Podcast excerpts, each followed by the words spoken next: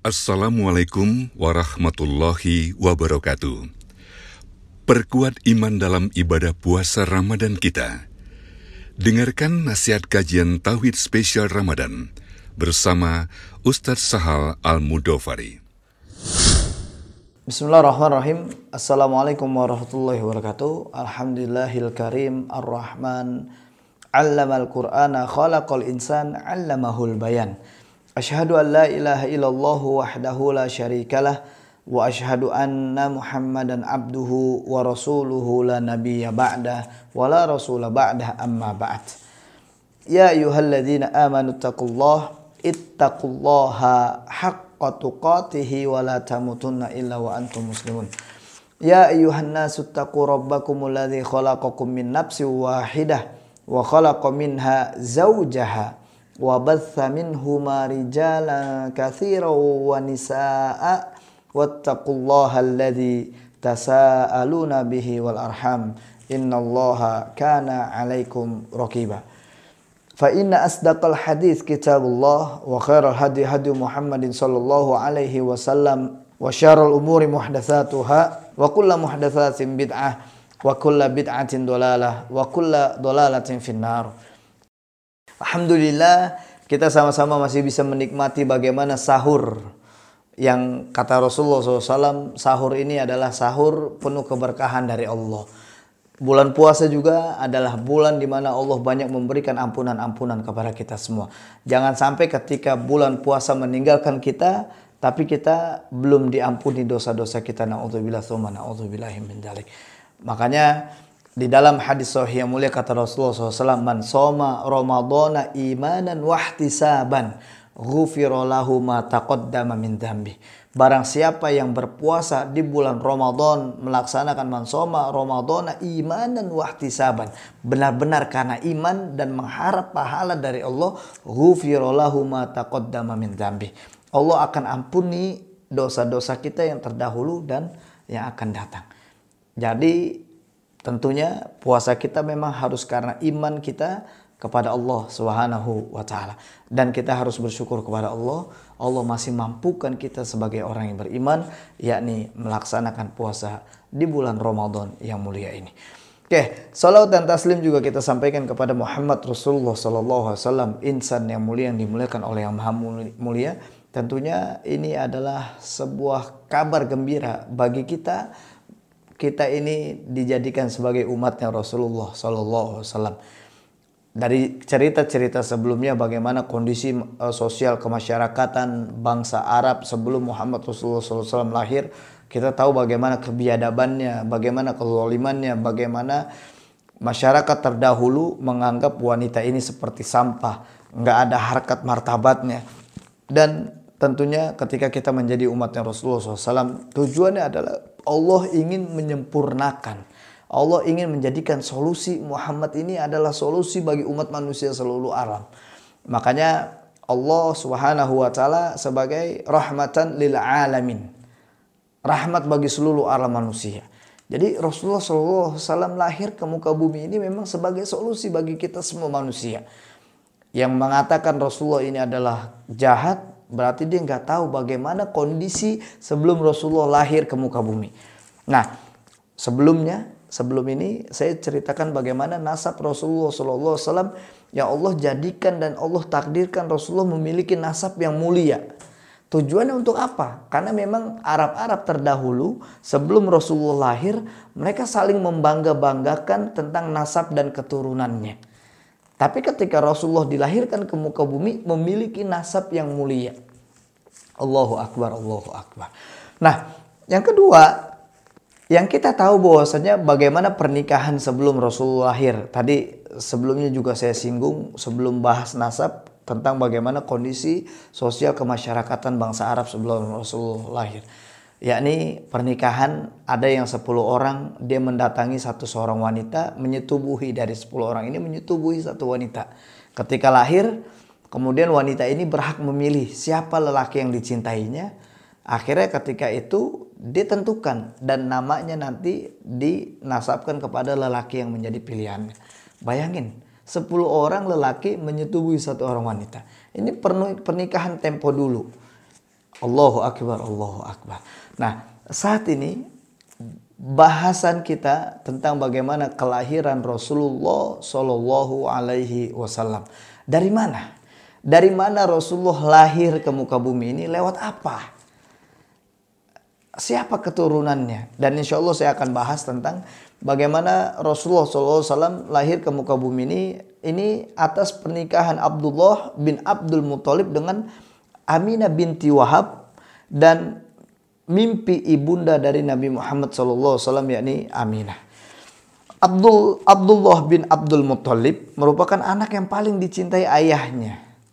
Karena Abdul Muthalib sang ayah menebusnya dengan 100 onta. Dia menikahi seorang wanita dari kalangan terhormat.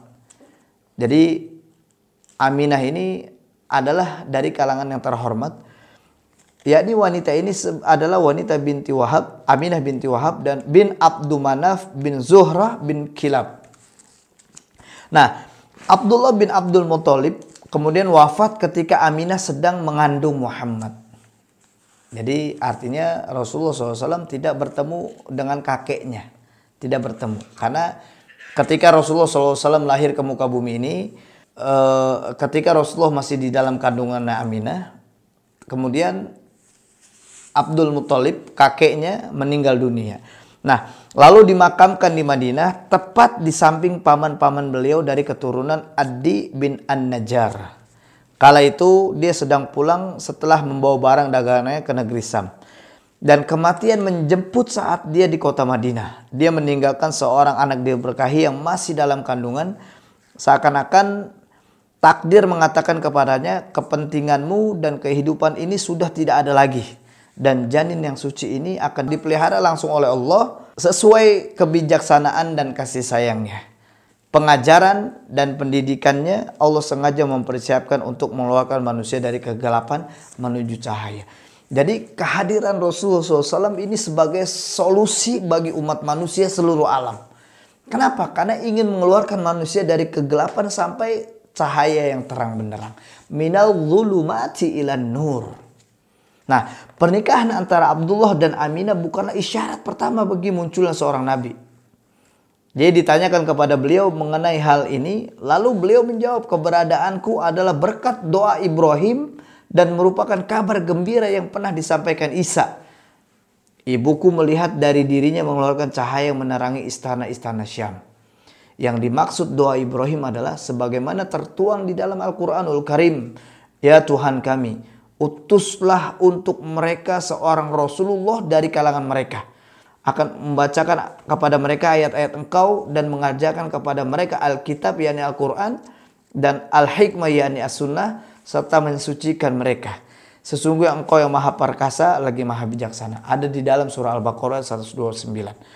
Adapun maksud yang dikabarkan sebagai dikabarkan Nabi Isa sebagai kabar gembira bahwasanya sebagaimana dikisahkan di dalam Al-Quran mengenai Isa Al-Masih.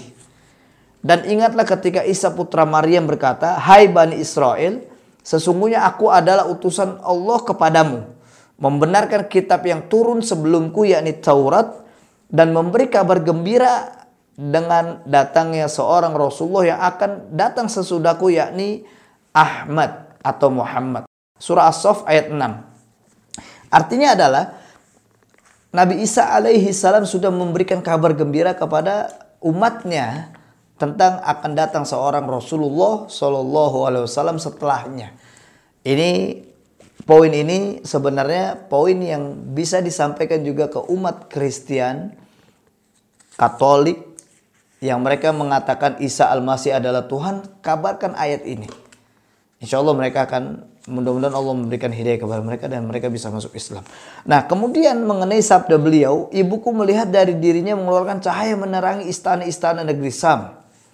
Ibnu Rajab berkata, keluarnya cahaya pada saat Muhammad dilahirkan merupakan isyarat kelak terdapat cahaya yang dengannya penduduk bumi mendapatkan petunjuk dan gelapnya dari dan gelapnya kemusyrikan pun akan sirna. Allahu Akbar, Allahu Akbar, Allahu Akbar. Rasulullah SAW lahir ke muka bumi ini adalah cahaya yang menghilangkan sirna, yang menghilangkan kegelapan-kegelapan sebelum-sebelumnya. akan membu akan menyirnakan kesyirikan-kesyirikan yang terjadi. Allahu akbar, Allahu akbar.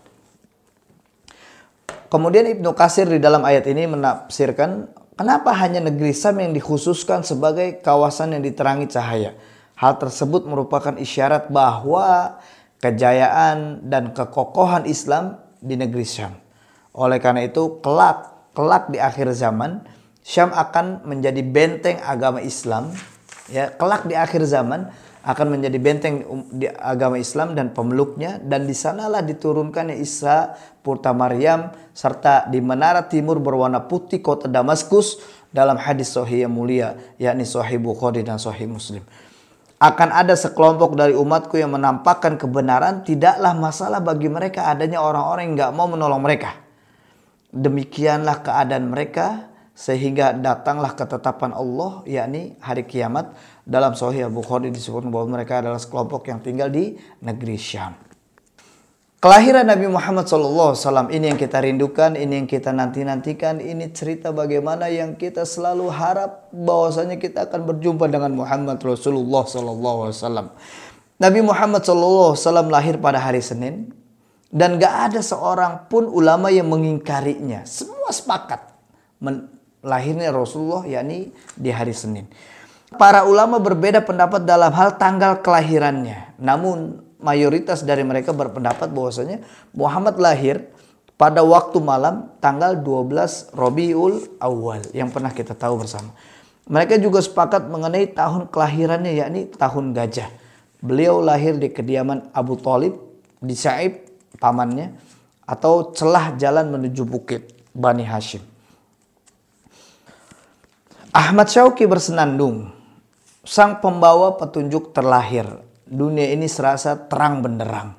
Waktu menyambutnya dengan sungingan, senyuman dan pujian, ruh orang-orang, para malaikat di sekitarnya, para pemuka agama dan seisi dunia semua bergembira.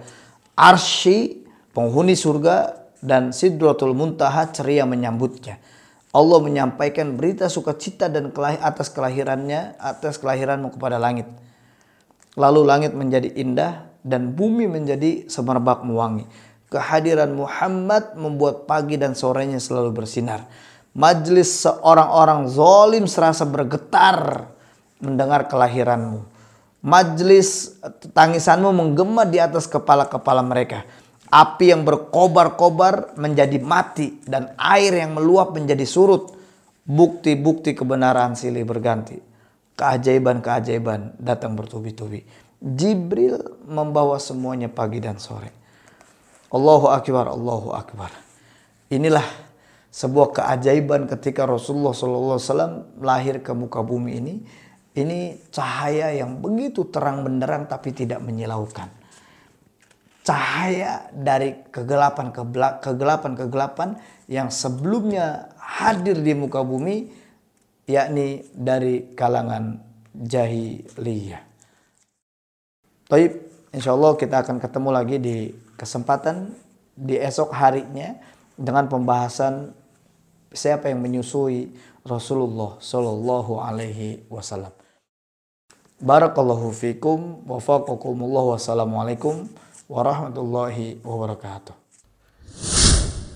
Jazakumullahu khairan.